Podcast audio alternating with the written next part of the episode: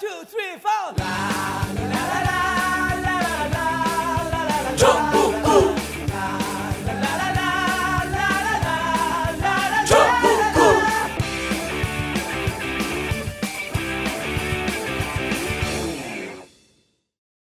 단 하나의 정통 정치 팟캐스트 정봉재 정국구 시작하겠습니다.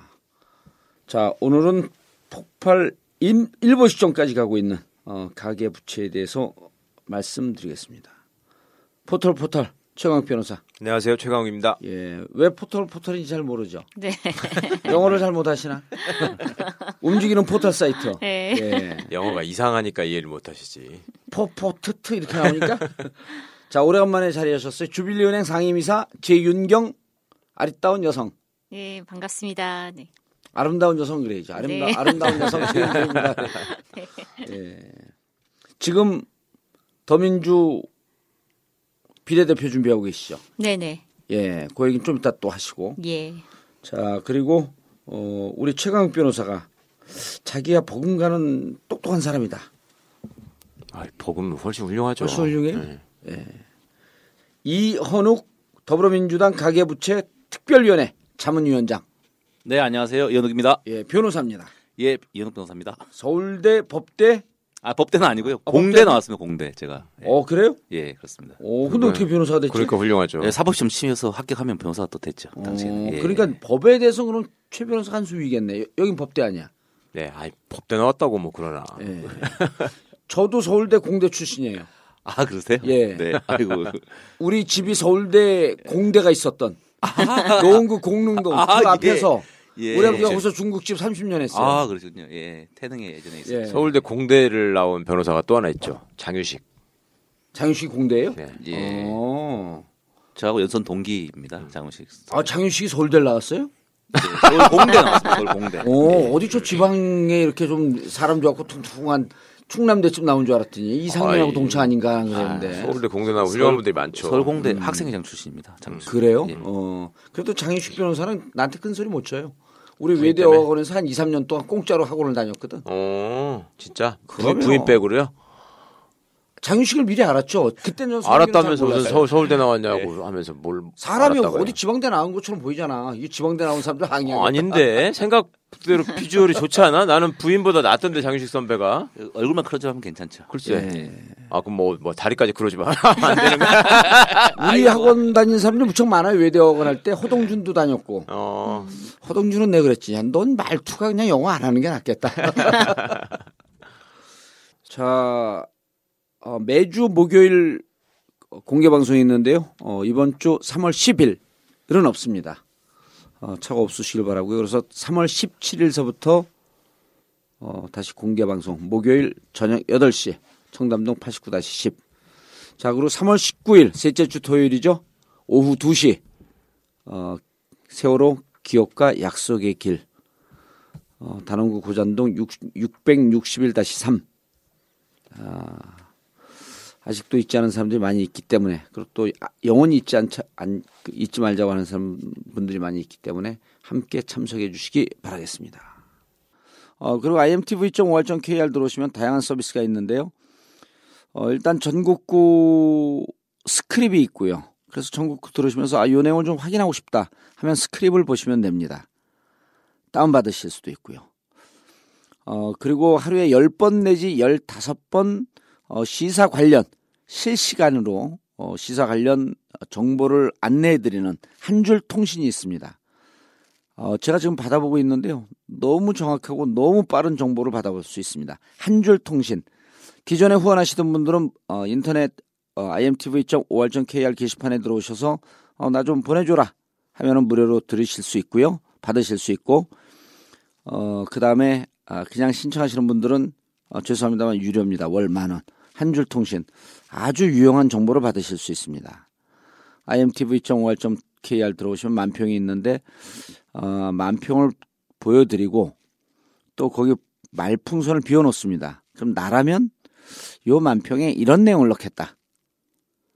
하게 되면 어, 하루에 한 명씩 선정을 해서 어, 끝까지 물어주마 책을 보내드리거나 혹은 어, 제가 쓴 어, 헬스책 나만 따라해 어, 최근에 신간 나온 거죠. 셀프 body 성형 나만 따라해. 어, 그 책을 보내드립니다. 어, 그리고 역시 어, IMTV 마켓이 있는데요. 어, 지금 물건이 많이 없습니다.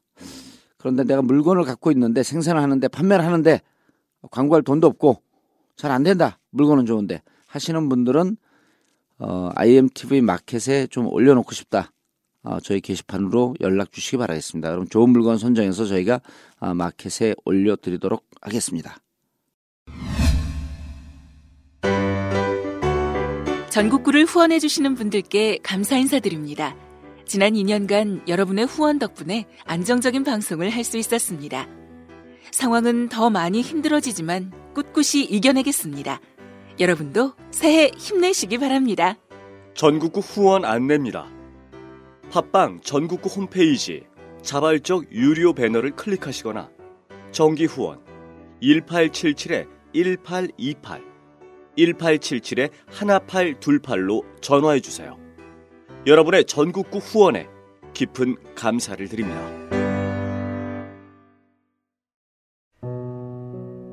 세월호 가족 지킴이. 세월호 청문회를 지켜보면서 진실을 덮으려는 모습에 가슴이 답답했습니다. 아무것도 밝혀진 것도 해결된 것도 없습니다. 낙담하고 지쳐가는 가족들의 손을 잡아주겠습니다. 국민이 가족이고 여러분이 세월호 가족 지킴이입니다. 함께 손을 잡아주세요. 검색창에 세월호 가족 지킴이를 검색하세요.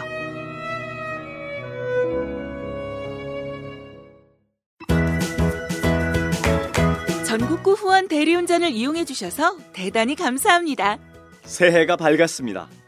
새해 하시는 일 모두 잘 되시기를 바라며 단 한 잔의 술을 마시더라도 반드시 대리운전을 이용해 주시기 바랍니다.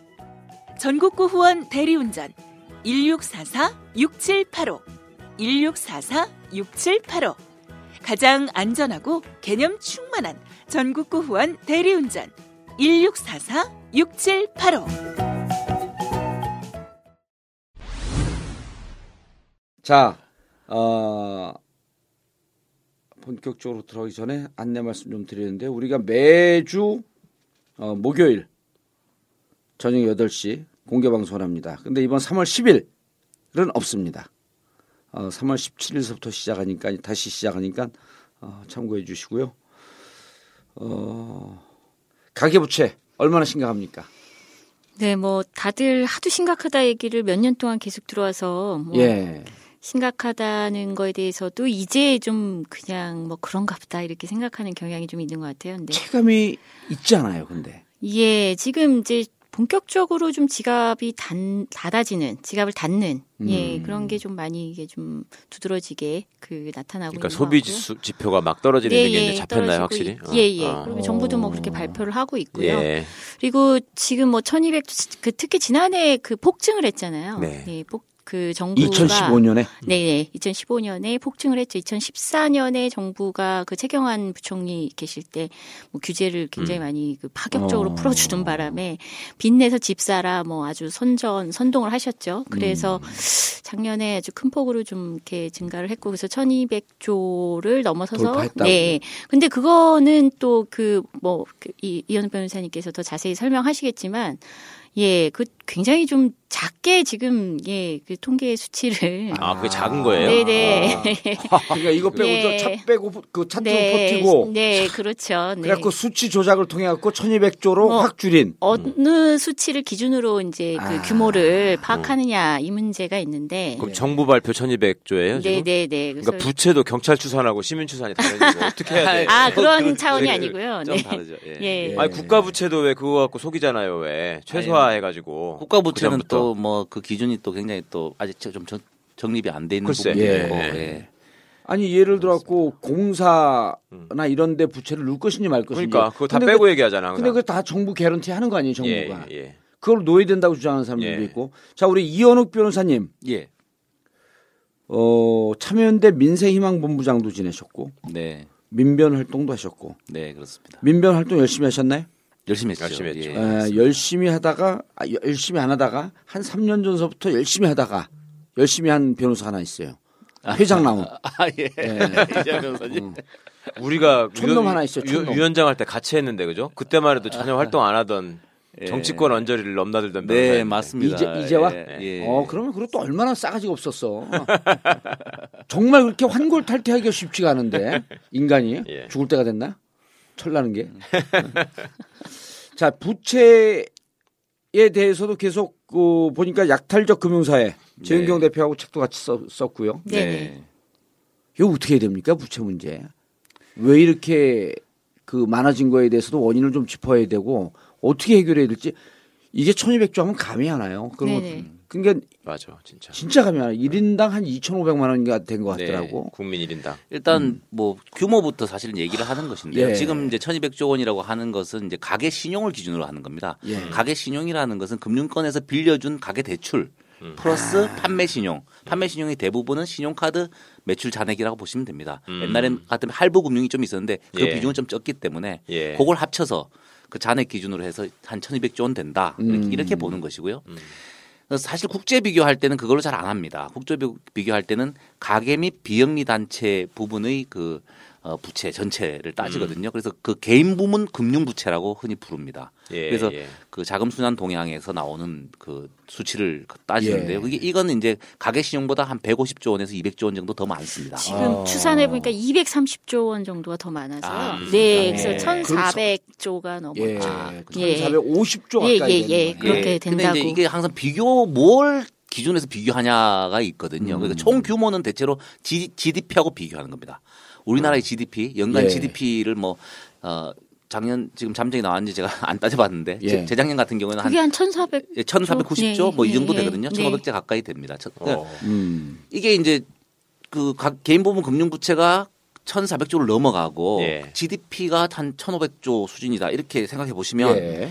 이게 이제 GDP에 지금 육박하지 않습니까? 예, 거의 100%를 예, 육박하고 있죠. 이게 보면은 이제 어, 뭐 딱 답이 정해져 있는 건 아니지만 대체로 어, 경제학자들 또 다보스 포럼 같은 데서 음. 어, 어느 정도 수준 되면 위험하다라고 하는 수치가 있습니다. 그게 네. 대체로 어, 한 75%에서 80% 정도. GDP에? 예. 어. 가계부채는 그 정도 되면 위험하다라고 보는 건데 이 위험하다는 건 두 가지 뜻을 함유하고 있습니다. 예. 첫 번째는 뭐냐면은 이 가계부채 때문에 소비가 위축된다는 겁니다. 그러니까 어. 빚이 많으니까 그렇죠. 뭐 이렇게 빚 갚아야 되니까 쓸거쓸돈못 쓰는 거잖아요. 음. 그럼 소비가 위축되죠, 당연히. 소비가 위축됨으로써 전체적 경제 성장에 굉장히 악영향을 미치죠. 소비가 경제 성장에 가장 큰 영향을 미치거든요. 예. 그래서 소비를 안 하게 되면 경제 성장에 가장 큰 악영향을 미치는 거고. 두 번째는 이게 일종의 고혈압이거든요. 경제 고혈압이기 때문에 음. 경제 체를 굉장히 약화시켜서 위기에 취약하게 만듭니다.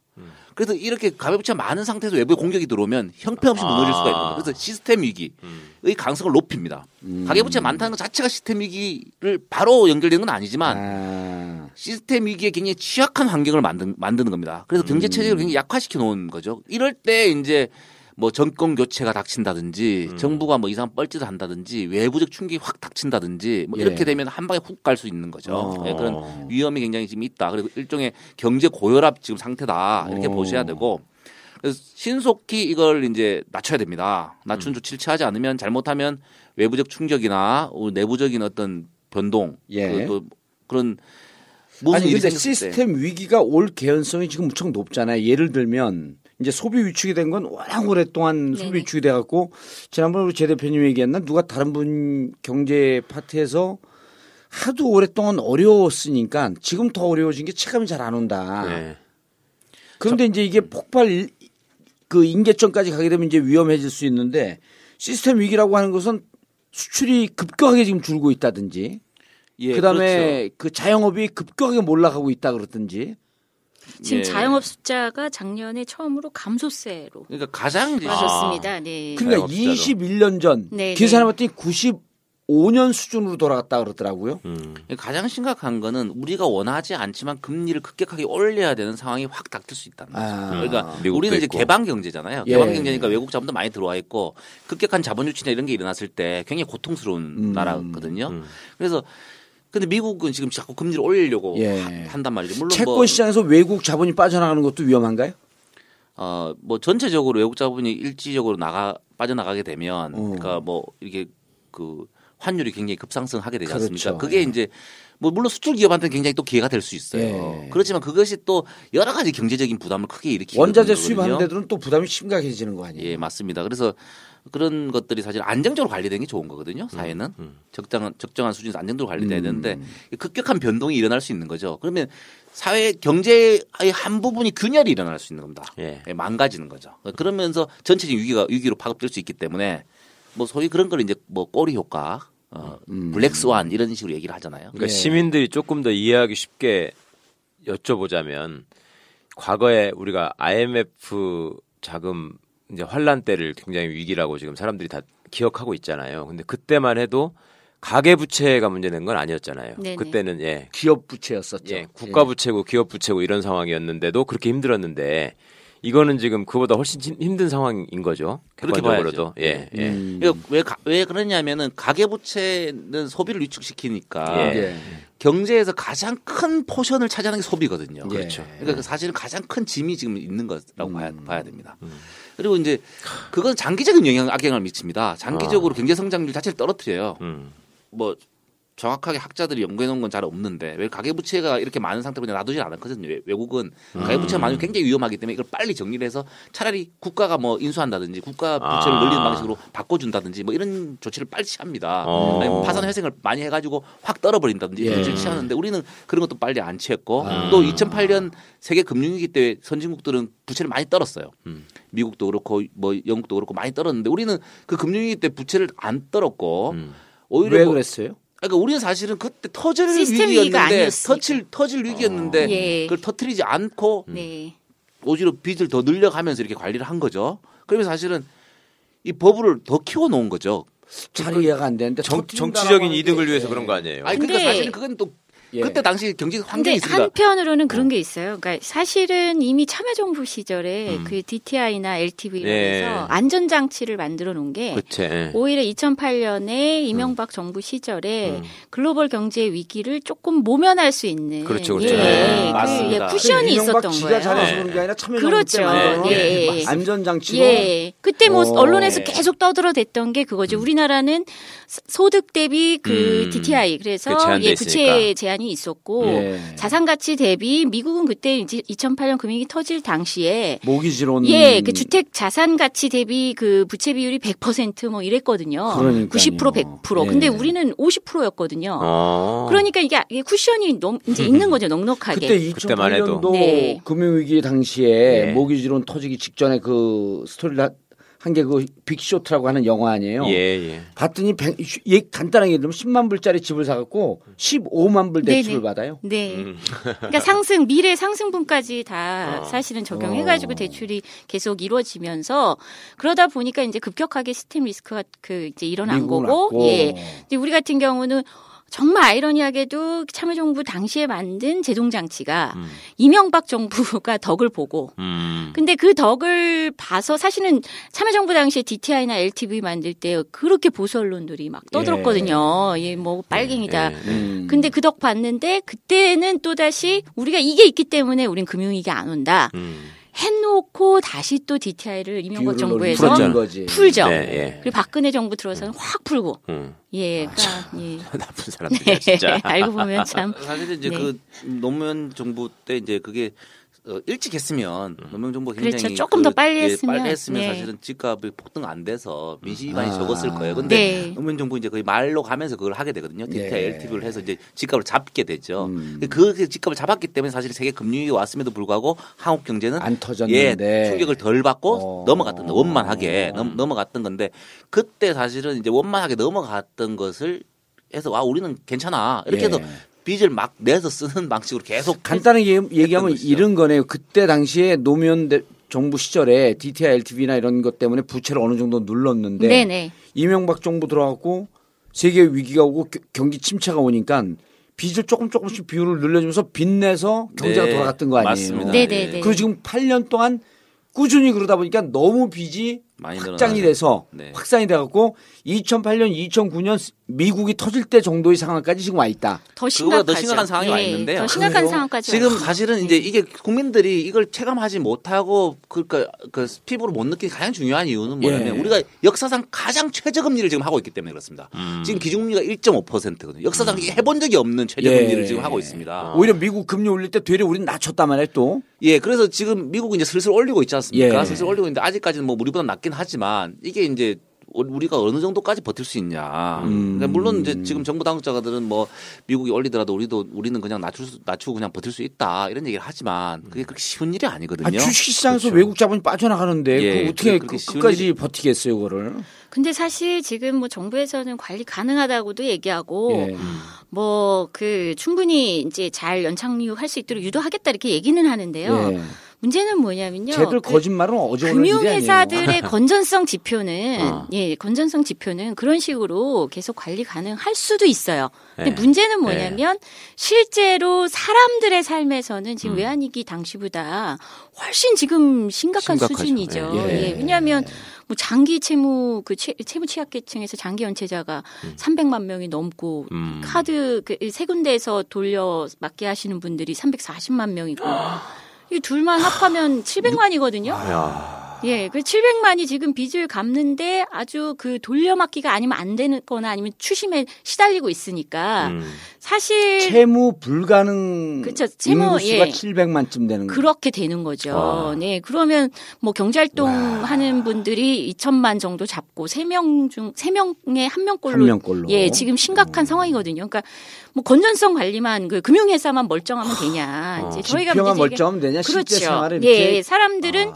연체하기 시작하면 찍소리 못하고 추심회사에 그렇게 독, 독촉을 예, 당하고 있는데 예, 예. 정말 금융회사만 안 망하면 그만인 거냐. 예. 이런 측면에서도 관리 가능하다라고 얘기하는 것이 굉장히 어떤 측면에서는 예, 진짜 참 잔인한 음. 얘기고 무책임한 얘기라는. 아니 저는 정말 겁이 나는 게 IMF 때는 왜 실직의 문제였잖아요. 네. 그래서 갑자기 자영업자들이 막 폭증하고 네. 그러니까 자영업이 또 어렵고 이런 거였는데 이제는 자영업 숫자까지 줄어들었다고 하시니까 예. 이제 그 단계마저도 넘어서가지고 이제 그 장사도 안 되니까 더 이제 망해가는 거잖아. 아니 자영업 숫자가 21년 전의 수- 숫자로 돌아갔다라고 하는 게 보수 언론들이 발표하는 통계예요. 예 예. 참, 자 이게 구조적 문제로 조금 더 들어가 봐야 될 것 같은데 금리 얘기하다가 말았단 말이에요. 금리 미국 금리 인상하겠다라고 올해 두 번 하겠다라고 하는 것은 이제 한 번이지만 결국은 하겠다라고 발표하고 있고 네. 2017년 2018년까지 지속적으로 금리 인상을 하겠다고 하는데 네. 그렇게 되면 우리가 안 쫓아갈 수가 없잖아요.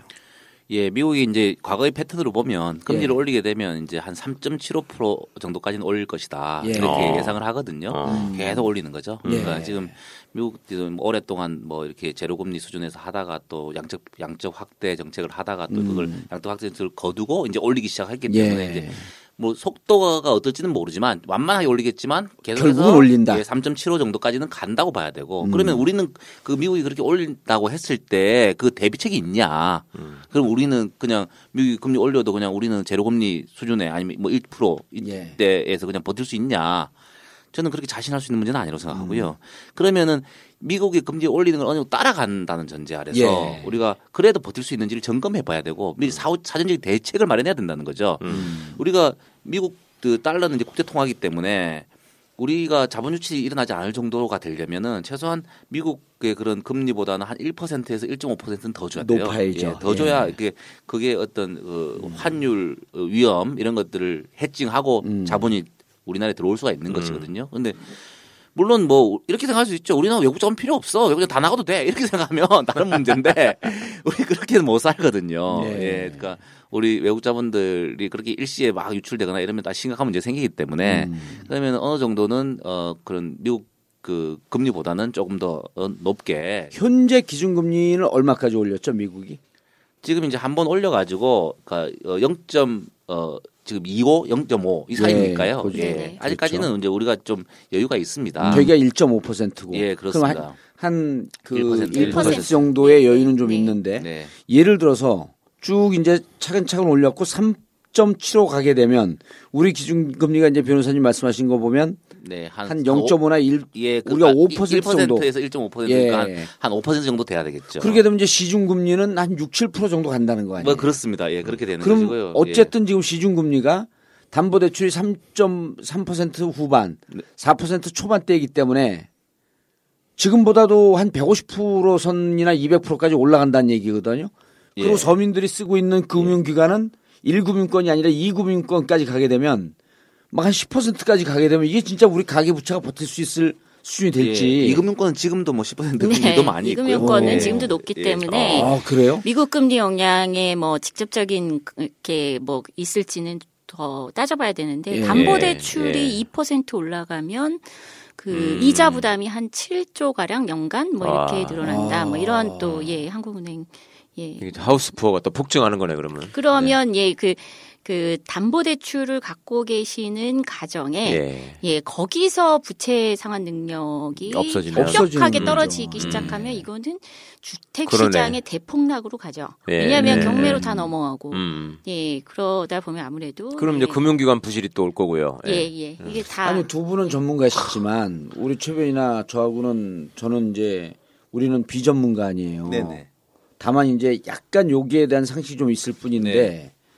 저희가 이 얘기를 들어도 섬뜩하거든요. 그리고 일단 그 기본 조건이 최변이나 저나 빚이 많아. 음, 장래. 네. 네. 근데 아, 금융기관 부실은 이제 사실 그렇게 많이 걱정은 안 하시죠. 금융기관은 음. 이제 미리미리 이제 이 좀 LTV 이런 걸로 음. 그러니까 담보 여력을 잡고 있고 웬만큼 떨어져도 버틸 수 아, 있게 예, 또 예. 돼 있고 그게 이제 또 경매에서 이렇게 빨리빨리 처리를 하게 되면 예. 금융기관은 비교적 안전할 가능성이 높다고 저는 보는 겁니다. 음. 근데 네. 은행들이 지금 평균 LTV가 60% 가까이 됐 고 네. 예 그다음 평균 DTI가 40% 가까이 지금 됐거든요. 어. 그러니까 실제로 규제를 풀고 나서 예 진짜 그 가계부채가 폭증하면서 저희가 그래도 이 정도는 좀 그래도 쿠션이 있는 거 아니냐라고 했던 때하고는 상황이 좀 많이 바뀐 어, 것 같아요. 그러네요. 예. 네. 네. 그러면 평균 그 그이 LTV가 60%까지 갔다는 얘기는 음. 전세금까지 같이 포함시켜서 얘기하면 음. 예, 굉장히 심각한 수준이라고 봐야 되는 거죠. 예. 진짜 이제 다 길거리 나가게 생겼구만요. 큰일 났네. 우리가 생각할 때 이렇게 심각하게 오는데 어떤 거에 국민들 체감은 이 정부 정책을 담당하는 사람들은 자기들이 뭐그 독자적인 판단하겠어요. 청와대 수이고 관리 가능하다 그러면 그 얘기를 그대로 쫓을 건데. 정부 정책이 이게 사실은 통합적인 관리는 잘 안 되고 있죠. 크게 이제 이 세 개 부처가 서로 관여를 하고 있는데 어, 우선 전체적인 부채 규모에 대해서는 금융위가 주로 관여를 하는 예. 것입니다. 어, 그리고 금융위는 겁이 많이 나니까 이걸 관리하고 싶어 하죠. 음. 근데 이제 또 이 주택 경기하고 밀접한 관련이 있습니다. 그러니까 이게 그 국토부가 아주 많은 관여를 해요. 그래서 아, 예. 예, 이 대출에 대해서 특히 최근에 뭐 집단 대출을 규제하느냐 이런 거에 대해서 절대로 규제하면 안 된다. 음. 국토부는 집단 대출을 만약에 어, 처음부터 DTI, LTV 세게 적용하게 되면 그러면 지금 아파트 분양 못 한다. 음. 어, 그러니까 그거는 일단 집단 대출 할 때는 그냥 하고 예. 그다음에 나중에 그 담보 대출로 바꿀 때 DTI, LTV 해서 차주별로 해라. 예. 이런 식으로 하는 거거든요. 아, 그러니까 아파트 건, 건설사들이 예. 중도금을 예, 그. 융자해 갖고 낸다든지 이런 이런 이런 걸 집단 대출이라고 예, 하는 그렇습니다. 건가요? 예, 어. 예. 그래서 중도금을 그 대출 그 융자해서 예. 내게 하는데 이제 실질적인 차주는 이제 분양 수분양자인데 예. 수분양자의 사실은 신용을 보지 않고 일률적으로 대출해 주거든요. 아, 집단 대출. 그렇지, 예, 대출할 때. 근데 이제 그걸 막아버리게 되면 건, 건설 경기가 죽어버리고 음. 경기에 심각한 위축이 오니 그걸 집단 대출 규제하지 마라. 이게 집단 대출을 이제 사실은 막으라고 저희는 하는 게 아니고 예. 집단 대출을 할 때도 이제 DTI 그 적용을 어, 해라. 차주의 음. 신용 상태를 봐라. 어, 차주의 소득 상환 능력을 보고 해라고 하는 건데 예. 원칙을 지키라는 건데 예. 이제 국토부는 아, 그러면 난리 예외죠, 난다 예외. 절대로 못 예. 하겠다 아. 이렇게 하면서 그렇게 되면 분양 못 한다 이거. 예 그래서 어. 금융위가 이제 뭐 밀리는 거고. 예, 밀리는 것이고 예. 예. 또 하나는 어디예요? 또 이제 기재부가 이제 음. 이게 기재부. 어, 원래 빚내서 성장하는 거 이 특기입니다. 음. 그래서 이제 성장률 관리 차원에서 아니 그런 데는 그렇다 치고 한국은행은 적어도 이걸 정확한 통계를 가지고 관리해야 되는 거 아니에요? 한국은행은 네. 최종적 통계를 때문에 관리해야 자기 관리를? 어. 잘 해야 되죠. 한국은 최종적 대부자니까 자기 관리를 잘 해야 되는데 아뭐 사실 한국은행이 이게 너무 좀 어, 다른 요소들 예. 많이 고려하는 게 아닌가 이런 생각이 좀 들어요. 아니 저는 그냥 특, 그냥 느끼기에 특징이 이명박 때만 해도 한국은행 총재가 이성태 씨가 있을 때 뭐 경제부처하고 싸우네 마네 뭐 말을 듣네 안 듣네 이런 얘기가 잠깐. 나왔는데 예, 김중수로 바뀐 뒤로 부터는 한국은행이 사라졌어 경제뉴스에서 음. 그러니까 중앙은행으로서 아무 의미가 없는 거야 지금. 그래서 한국은행장으로 임명한 거 아닐까요?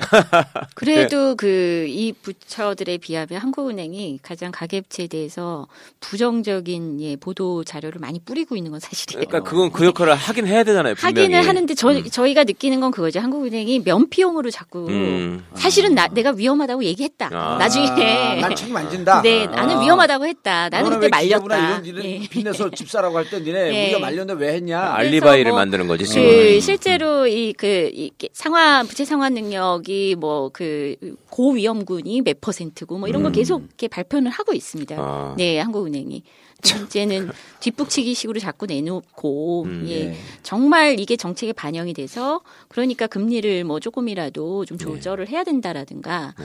뭐 미국의 상황도 그렇고 실제 우리나라 가계 부채도 너무 폭증을 하고 있으니 조금씩이라도 시그널이라도 주기 위해서라도 그렇죠. 음. 일부라도 좀 금리를 올려야 된다 이런 음. 얘기 절대 안 하잖아요. 음. 한국은행이. 예, 그러- 그러니까 한국은행이 계속 금리도 그 얘기를 해야지 정책적인 네, 충돌이 생기거든요. 근데, 근데 자기는 정책적 아무런 어, 어. 그걸 하지 않고 예. 그냥 뒤에 어, 사실은 위험하다. 척? 예, 어. 사실은? 위험하다. 네.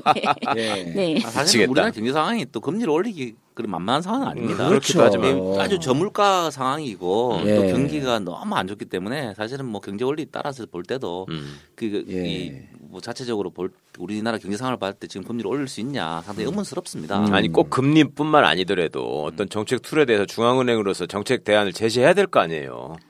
그게 역할이잖아. 아니 근데 시스템 위기에서 변호사님, 네. 그리고 우리 최 대표님, 시스템 위기가 저는 자꾸만 꽂히는데 이를테면 이제 이런 이른바 이번에 그 사드 배치 문제 때 중국이 수교한 지 24년 만에 저렇게 강경하게 대응한 적이 없었거든요. 네. 그리고 한번 악화된 그 한중 관계는 회복되기가 한번 악화된다면 상당히 힘들 것이다. 심지어는 뭐 군사적 타격, 경제적 그로 너네가 제재를 받을 것이다. 그럼 대중 수출이 지금 급격하게 줄고 있잖아요.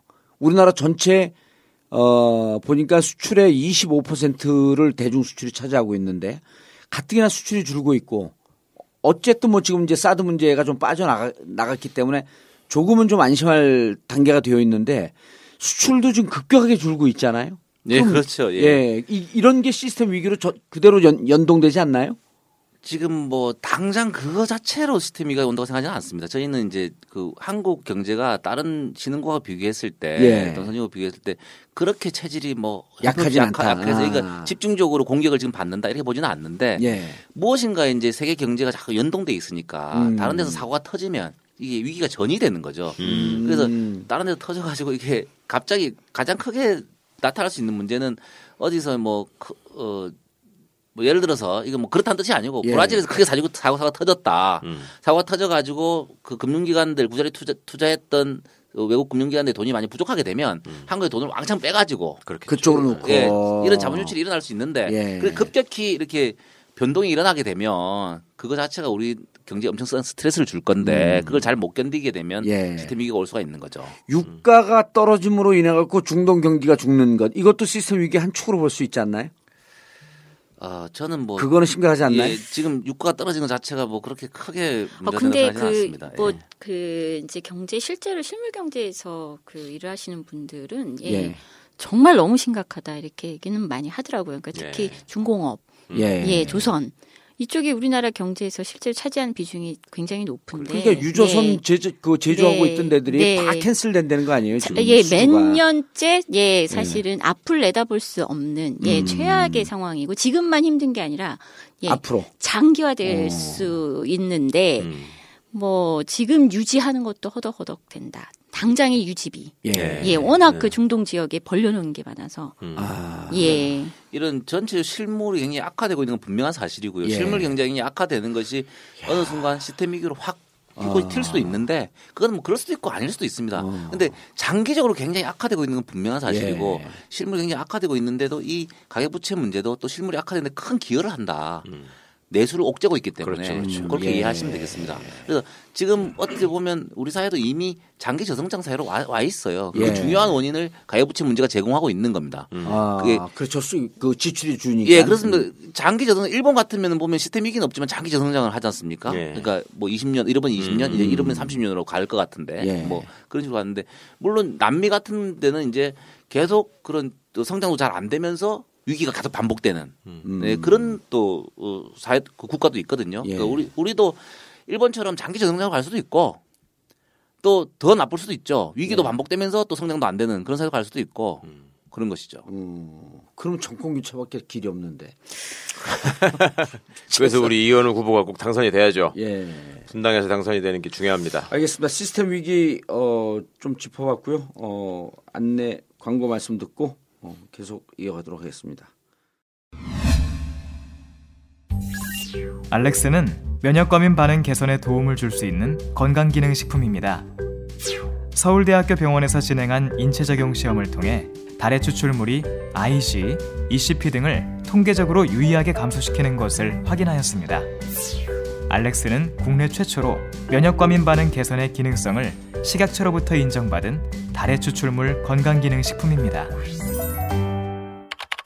인터넷에서 큐어모를 검색하세요.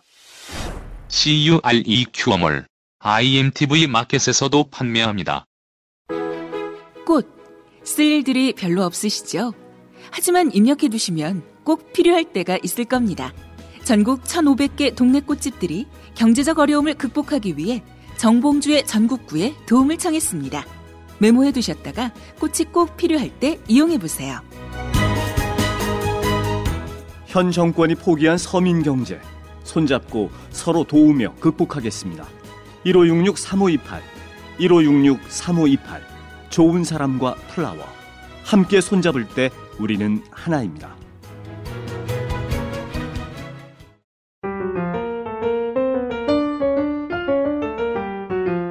청담동 벙커밥상의 절대 강자 영부인 김치 100% 국산 최고급 재료를 사용하고 전주 김치명인 박영자 선생님의 손맛으로 만들었습니다.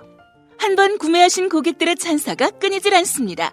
바로 좋은 국산 재료와 뛰어난 맛 때문이죠. 밥상과 입맛을 즐겁게 해줄 영부인 김치. 인터넷에서 영부인 김치를 검색하거나 전화 주문하세요. 948-1519 948-1519 최고급 프리미엄 영부인 김치 지금 주문하세요.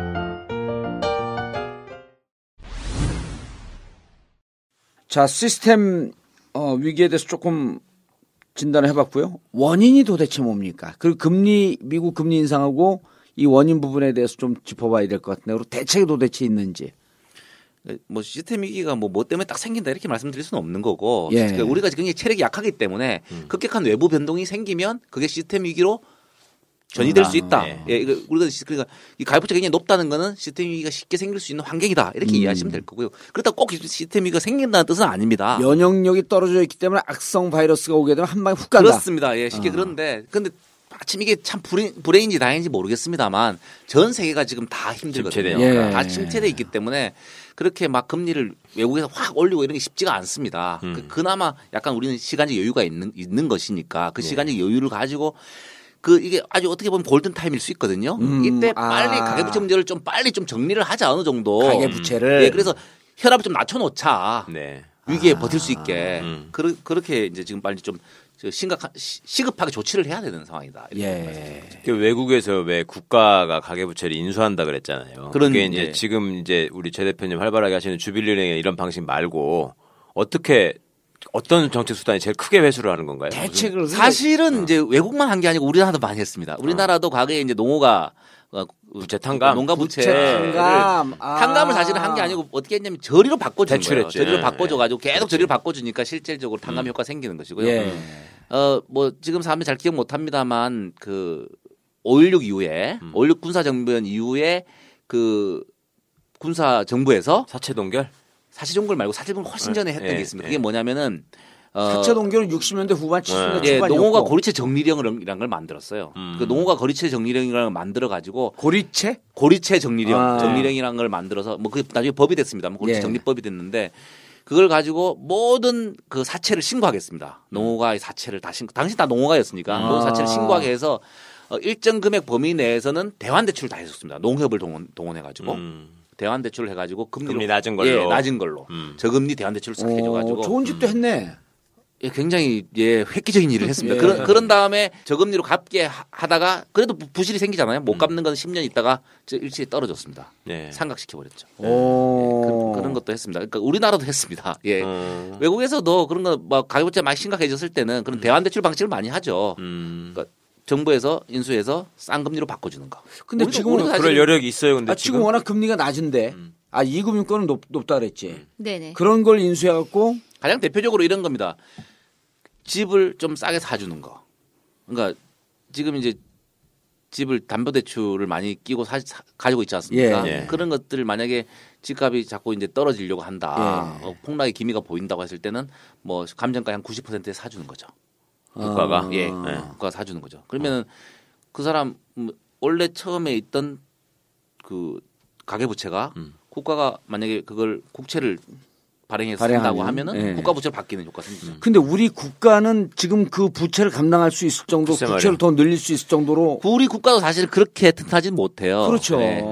이 정권이 아. 튼튼하다 그러면 이거 뭐 정권 되잖아. 솔직히 뭐 참 그 지금 구- 가계부채 문제가 아니고 기업부채도 많이 늘어났고 국가부채 굉장히 많이 늘어서 예. 전체적으로 체력이 다 약해져 있는데 그래도 가계가 많이 부담한 건 국가가 좀 더 부담하는 게 낫습니다. 그 이유는 뭐냐면 국가는 자금 조달 능력이 훨씬 낮거든요. 어, 국채 금리는 1%대거든요. 음, 그러니까- 3%를 1%로 바꿔주면 예, 그런 그만큼 아 부채 경감 효과가 예, 있겠다. 그렇습니다. 그래서 이제 그게 어. 더좀 부담이 적은 거죠. 경제 전체적으로 봤을 때는 예. 빚 부담이 더 적어지는 거죠. 예, 예. 어.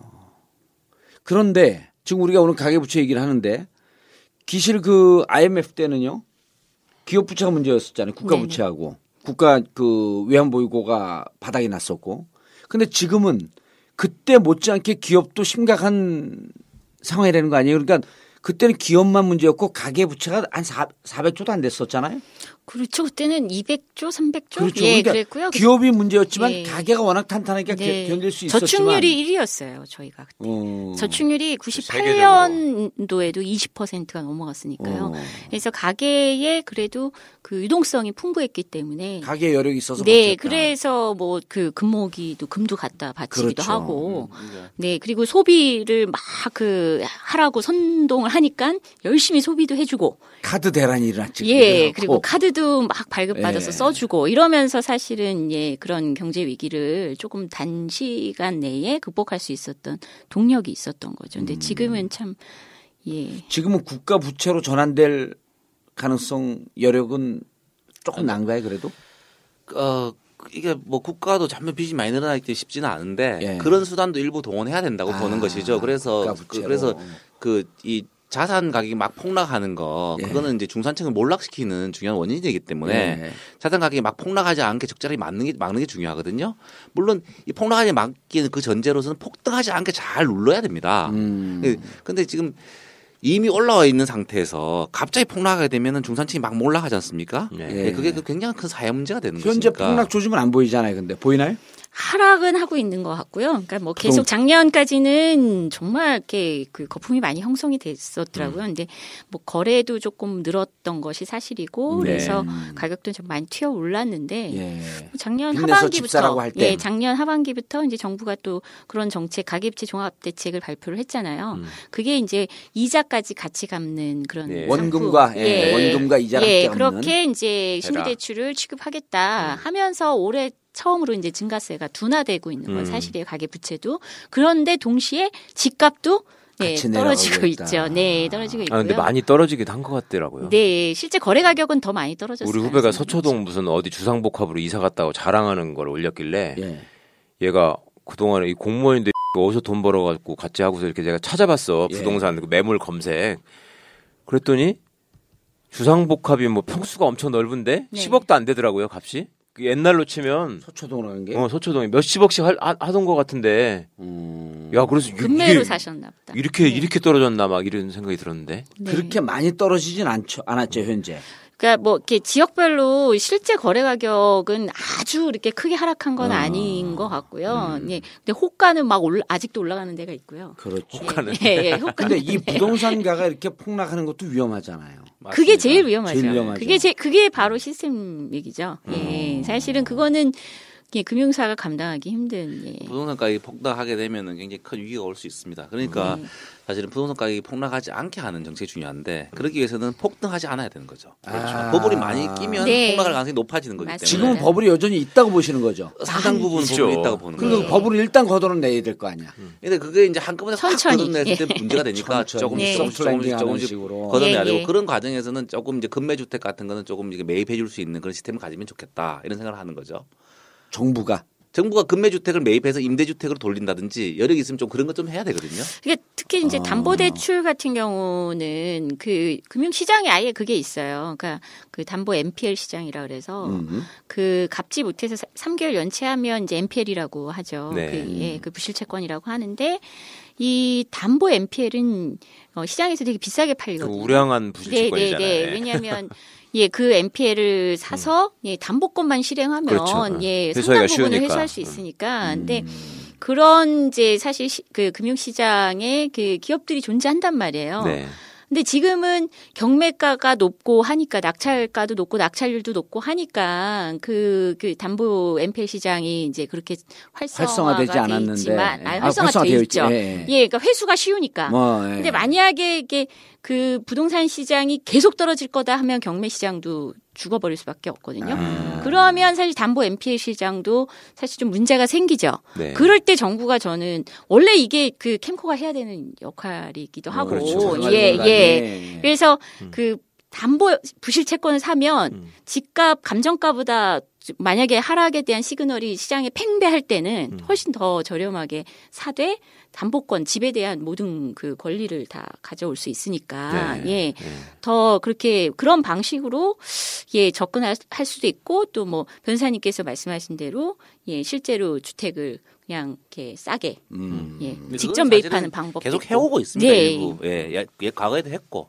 그러니까 아, 정부에서 예. 원래 캠코가 저렴, 했죠. 집은 네. 사요. 네. 그 어떻게 또 이제 그 뭐 저렴한 게 이제 다가구 주택도 사고 예. 그래서 임대주택을 계속 공급하는 네, 정책은 네, 사실 네. 지금 정부가 다 하고 매입 있어요. 임대 매입 임대 방식으로, 네, 방식으로 네. 하고 있습니다. 네. 음. 아니 지금 지역에서 분당에서 많이 다니면서 이제 유권자들의 얘기를 들을 거 아니에요. 근데 분당 같은 데가 어떻게 보면 전형적인 아파트를 소유한 중산층들 거주 지역이잖아. 네. 근데 그분들이 이 우리 이 변호사님 경력이나 이런 걸 보면 자기들 무슨 이렇게 물어보기도 하고 하소연하는 게 있던가요?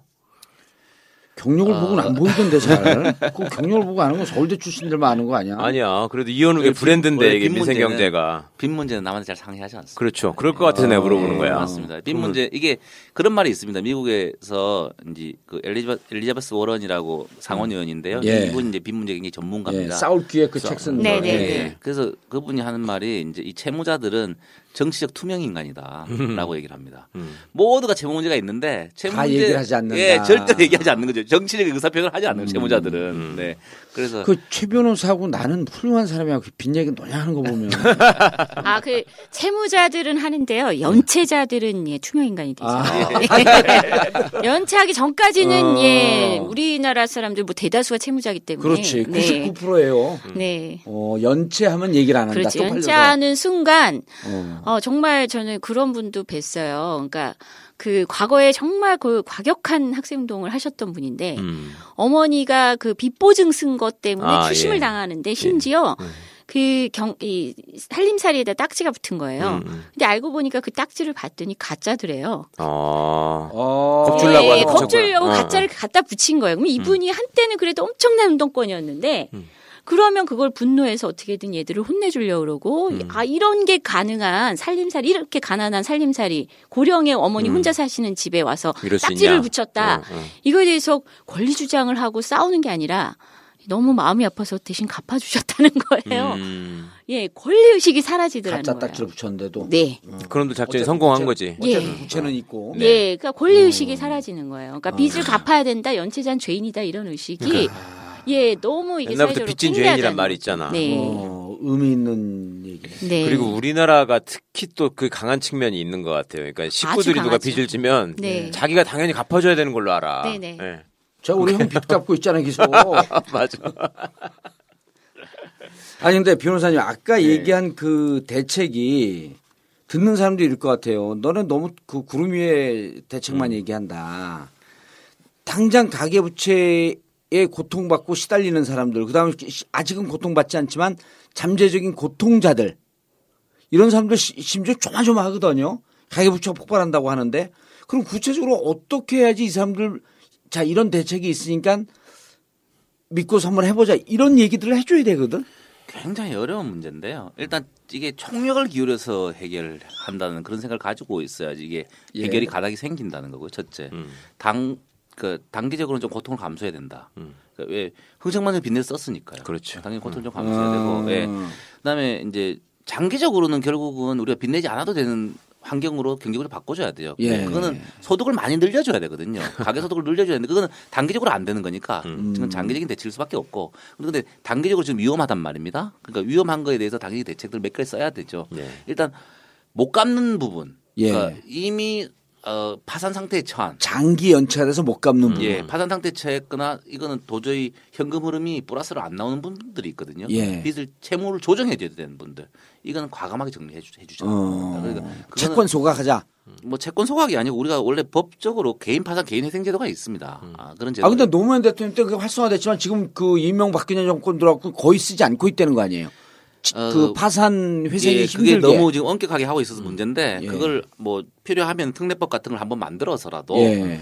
과감하게 좀 해줘야 됩니다. 아. 그래서 파산 회생을 과감하게 하고 또 그거에 준하는 정도의 그 뭐 개인 오크아웃 이런 것도 좀 예. 채무자를 과감하게 새 출발시킨다는 관점에서 음. 좀 어차피 못 갚는 거 계속 괴롭히지 말고 이렇게 떨자. 예. 그래서 뭐 갚을 수 있는 한도는 갚고 음. 새 출발하게 해주자 이렇게 과감한 정책을 한번 써야 된다. 예. 그래서 악성 채권 좀 이게 정리하자. 일 1번이고요. 예, 잠깐만요. 악성 채권 정리하자. 예. 주빌은행이 그걸 하고 있는 거 아니에요? 그러니까 지금 말씀하신 거는 뭐 아주 지금 당장 악성이다 얘기하기는 어렵고 예. 그러나 예, 지금 상환 능력이 없는. 예. 근데 이제 아. 이게 길어지면 악성 채권이 되는 악성 거고요. 채권이 예. 되게 첫 길어지기 단계. 전이라도 음. 전이라도 파산 회생을 통해서 적극적으로 해주자는 건데. 근데 이거는 민주당이 이미 잘하고 있습니다. 그래서 네. 서울시가 작년 한해 2,300억의 그 채권을 예. 예, 그 파산 면책해 줬어요. 어. 어, 예, 그래서- 주빌은행하고 예. 함께한 건가요, 그게? 아니요, 그거는 독자적으로? 금융복지상담센터를 만들어서 예. 예, 그 채무 비추심 대리도 해주고 그다음에 그 상담을 통해서 이 사람한테 맞는 채무 조정 프로그램을 해주는데 그 중에서도 그 중에서도 법원을 통해서 아예 빚이 사라진 게 하- 2,300? 예, 1년간 2,300억. 어, 2,300. 예, 그래서 사실 주빌은행이 1,400억의 채권을 태웠다고 했지만 그거보다도 거의 두 배. 서울시는 예 훨씬 이미 많은 예그 채무자 구제 실적을 내고 있고요. 그럼 박원순 시장 씹으면 안 되겠네? 아유. 잘하고 계십니다. 그래서 예. 그이그 대책을 사실은 이제 민주당이 민주당 그 지난 그 지자체 선거 때 민생 공약 그 이 세 개 중에 대표 공약으로 하나로 채택을 해서 그래서 성남시도 센터를 만들었고요. 예. 예. 그다음에 전남도 전남도 어. 지사님하고 얼마 전에 이 센터를 만드는 거를 협약을 했고 예. 그리고 공약에 이번 총선 공약에도 예 사실 뭐 변호사님도 그렇고 많은 분들이 이 민주당 이 그 이제 우- 그 이렇게 하고 있는 단체장님들 통해서 전국적으로 이걸 만들자. 장기 예. 연체 채권 소각이라고 그래야지 뭘, 뭘 아니요 금융복지상담센터라고 해서요. 예. 이거는 상담을 통해서 이 사람한테 맞는 파산, 회생 음, 아, 다 제도를 지원해 알려주는 주는 거. 거. 예, 그렇게 해서 2,300억이 사라지고 이거는. 왜 제가 이 얘기를 물어봤냐면 변호사님.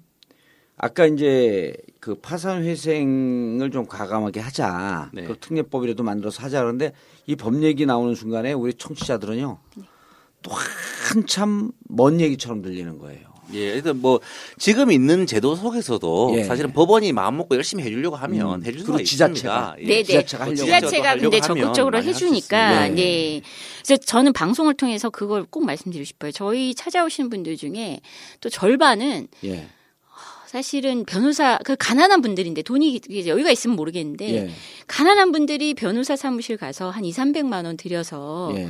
예, 파산이나 회생을 말고. 했는데 음. 이게 조금 잘 안 되는 거예요. 아, 기간도 훨씬 길고. 예. 근데 사실은 예 금융복지상담센터 저소득층 분들은 예. 이쪽을 이용하시면 비용도 없고 기간도 파산부터 면책까지 기간이 지금 뭐 2개월 3개월밖에 안 걸리거든요. 어. 예 그래서 어, 우리 형님도 얼른 보내야겠는데 여기. 네.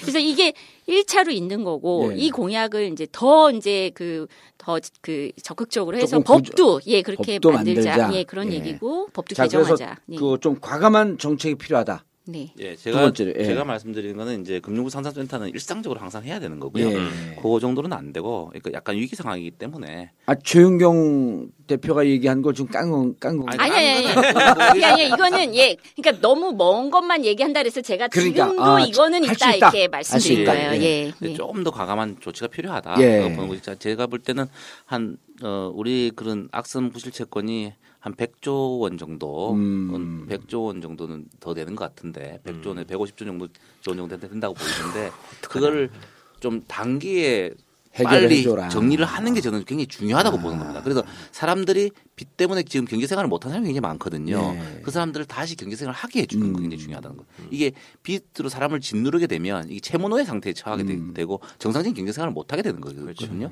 그게 보면 인적 자본을 사장시키는 거기 때문에 그렇죠. 경제 노동력을 다시 활성화시키는 예 그렇습니다. 굉장히 예. 보면은 어, 어떻게 보면 유령처럼 돼버리는 겁니다. 사실은 자기 이름으로 뭔가를 하기 어려운 상태가 음. 예. 되기 때문에 그빚 문제를 좀 정리를 해줘서 다시 경제 활동 인구로 제대로 경제 생활을 할 수 있게 해주자. 이게 예. 일 1번이고요.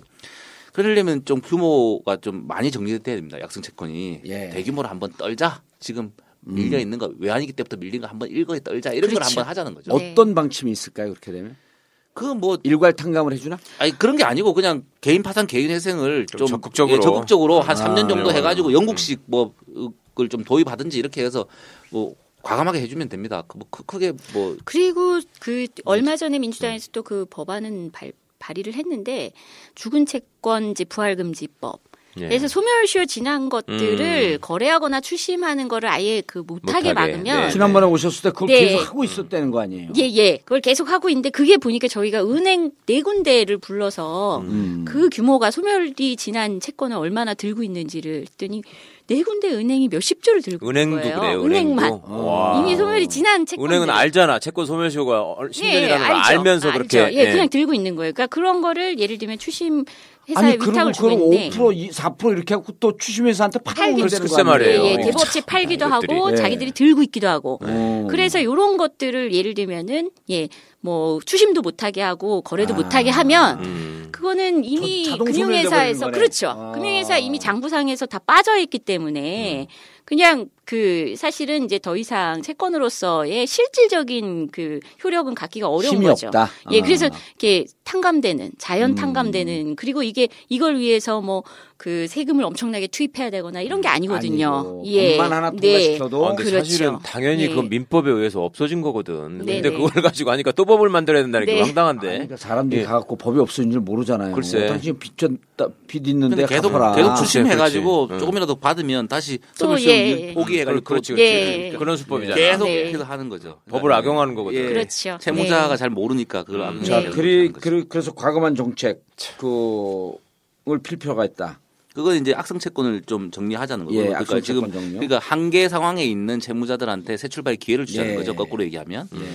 그리고 이제 지금 큰 규모가 되는 것은 이제 주택담보대출인데 주택담보대출이 문제는 뭐냐면 이제 자꾸 사람들이 빚내서 집을 사게 이렇게 내몰리고 있다는 거거든요. 음. 그러니까 지금 주거 문제 때문에 생기는 그렇죠, 거죠. 그렇죠. 그래서 예. 안정적인 주거가 제공되지 않기 때문에 생기는 문제니까 아. 빚내서 집을 사지 않아도 되는 주거 환경을 제공해 주는 것이 굉장히 중요하다는 거죠. 일테면. 예, 그래서 내가 빚내서 집을 샀을 때 부담하는 이자 부담보다 월세 부담이 더 적어지는 그런 주택을 계속 제공해야 된다는 겁니다. 공공임대주택을 근데 넓, 뭐 늘린다거나. 공공임대주택도 물론 음. 중요한데 그거는 이제 뭐 재정이 많이 들어가니까 그 과- 광범위하게 하기가 어렵거든요. 예. 그- 이거는 이제 사실은 수익성 개념에서는 남는 장사는 아니죠. 그렇죠. 예. 예. 근데 그거보다는 좀 더 어, 월세를 더 받더라도 예.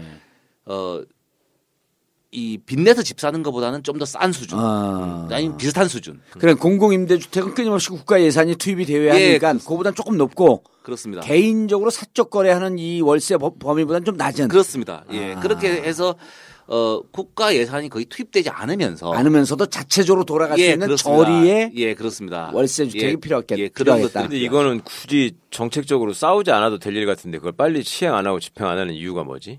그러니까 일단 땅이 많이 없고 네. 두 번째는 그거를 하려면 여러 가지 이제 그 금융적인 지지 그 지원을 해야 되는데 지금 그런 임대주택을 만들기 위해서 자금 조달하기 굉장히 어려워요. 어 그러니까 어 예를 들어서 지자체에서 한다라고 하면 지방채를 발행하면 뭐 1.9% 2% 발행해서 할 수 있는데 지- 지방채 발행하는 게 다 제한이 있거든요. 네. 그래서 금- 기재부에서 그 지방채 발행 못 하게 하죠. 그렇죠. 공사에도 네. 공사채 발행 못 하게 하죠. 음. 자금 조달을 싸게 못 하니까 그거 보면은 임대주택 짓는다고 자금 조달 해가지고 막 한 한 경우에도 전부 다 뭐 부채 많다고 뭐 엄청 괴롭히니까 예. 이게 정치적 인 리스크잖아요. 어, 그거 제가 만약에 지자체장이라도 그 빚내는 거 굉장히 부담되는 겁니다. 나중에 야너 임기 중에 야 부채 많이 늘었잖아. 이렇게 정책 공격하면 엄청 괴롭거든요. 그 빚은 안 내려 안 들려고 하는 거죠. 예. 그리고 또 이게 적정 이윤을 추구하는 그 공급업자가 있어야 되는데 예. 지금까지 우리나라 그렇죠. 건설업자들이. 예, 폭리를 적- 추구하지. 예. 아니 근데 사실은 공사 이런 데서 그렇죠. 그런 걸 예, 써야 되는 그런, 건데 예, 그런 걸 안 하고 있는 거지. 예, 거기서는 이제 주로 이제 공공임대 주택을 이제 짓고 어. 예, 지어서 공급하는 방식이었고요. 근데 음. 요즘은 그래도 서울시에 뭐 사회주택 협회도 좀 생기고 아. 그래서 이제 좀 적정 이윤을 추구하면서 네 그리고 시장의 그런 예, 순기능 예. 예, 할수 있는 실제 이런 사회주택의 공급이 조금만 늘어도요 가격에 미치는 영향이 굉장히 그러겠네요. 예, 큽니다. 네. 아 이거는 고- 우리가 늘상 하게 되면 뭐 주택 문제를 해결하자. 그럼 공공임대주택 이렇게 나왔는데 이거는 효- 가장 현실성 현실적인 아이디어로 보이네. 아니 방안이고. 예, 그렇습니다. 그래서 저희 공공임대주택도 물론 많이 늘어나야 되는데 그건 재정 투입으로 이제 예. 어떤 재정적 한계가 있는 것이고 그 재정적으로 부, 부담이 없으면서 할 수 있는 거. 그러니까 음. 이건 사실은 임대주택을 만들기 위한 그런 어, 자본 조달에 예. 대해서 좀 그런 뭐 부채에서 예외를 해주면 됩니다. 음. 회계를 좀 벌떡 분리해 가지고 임대주택을 만들기 위해서 자금 조달할 때 기체하는 거, 뭐 공사채라든지 뭐 지방채를 음. 예. 발행하는 거는 그건 예외로 해주, 해주 회계를 해주면 예. 이거는 사실은 그 부채 조달해 가지고 음. 자본 조달해서 이- 이 임대주택을 지어서 그 월세를 받거든요. 월세를 예. 받으면 그걸 부채를 다 갚을 수가 있습니다. 어. 음. 그게 월세 다달이 들어오는 거기 때문에 관리를 타이트하게 하면 게 아무 문제가 없거든요. 그다음에 지은 땅은 그대로 남아 있는 것이니까. 예. 그래서 전체적으로는 재정이 안 들어가게 충분히 설계할 수가 있고 음. 어, 또 이 지방자치단체나 정부나 뭐 공사 같은 데서는 자본 조달을 굉장히 싸게 할 수 있습니다. 그래서 아. 기본적으로 다 2% 이하로 자본 조달을 하거든요. 예. 그러니까 이 시장에서 자본 조달을 하는 것보다 훨씬 싸지 음. 않습니까? 그렇기 때문에 싸게 세를 줘도 남습니다. 음, 예. 예. 그래서 어, 그런 식으로 하면 우리가 빚내서 집 사는 것보다 더 싼 임대주택을 공급할 수 있게 되는 것이죠. 음, 개인의 부채를 어, 공공의 부채로 전환하려고 하는 정책적. 그렇습니다. 예, 이렇게 하면은 결국은 개인이 빚내지 않고도 예. 집에서 안정적으로 살 수 있게 되고 대신 공공에서 좀 빚을 부담하게 예. 되는 거죠. 기존에 있던 분들도 갈아탈 수 있는 길이 열리는 그렇습니다. 거네. 예, 갈아탈 수 있게 되는 거고 사실은 그 빚은 그 또세 사는 사람들이 다 그 이자 갚아요. 월세를 내기 때문에 그렇죠. 네, 문제가 없습니다. 예. 구조를 바꿔주는 거죠. 예. 그 정치가 바뀌어야지 구조가 빨리 꽤 바뀌지. 정치- 네, 보이네요. 아니 지방자치단체에서 열심히 일단 해야 됩니다. 지금. 예. 근데 사실은 그 지방자치 못하는 이유는 아까 말씀드렸듯이 기재부에서 계속 예, 그- 빚을 어, 늘리는데 대한 네. 정치적 부담과 기재부가 그 규제를 하고 있기 때문에 안 되는 것이죠. 음. 알겠습니다. 자, 그 지역에 지금 뭐 국회의원 출마한다고 준비를 하고 계신 거예요? 네, 그렇습니다. 퍼런 옷을. 입은 거 보니까 좀 그런 것 같기도 하고 예, 그렇습니다. 아닌 것 같기도 하고. 아, 네, 맞습니다. 근데 아까 이- 그 우리 최 변호사가 잠깐 얘기했는데 공대 나와갖고 예. 왜이 경제 문제를 이렇게 잘 알죠? 그러니까 대단하고 신기하잖아요. 예. 그, 이 양반은 변호사를 하면서 본인이 이 문제의 심각성을 인지하고 이걸 풀기 위한 노력도 하고 어. 자기가 공부도 하고 계속 가계부채 문제에 음. 관, 관여, 관심을 갖고 있었나요? 아니면 2002년도에 이제 처음 이제 신용불량자 문제에 관심을 가진 때부터 어, 시작했죠. 그럼 14년이네. 예, 예, 그렇습니다. 재윤경 대표님하고 얼추 비슷한가 역사가?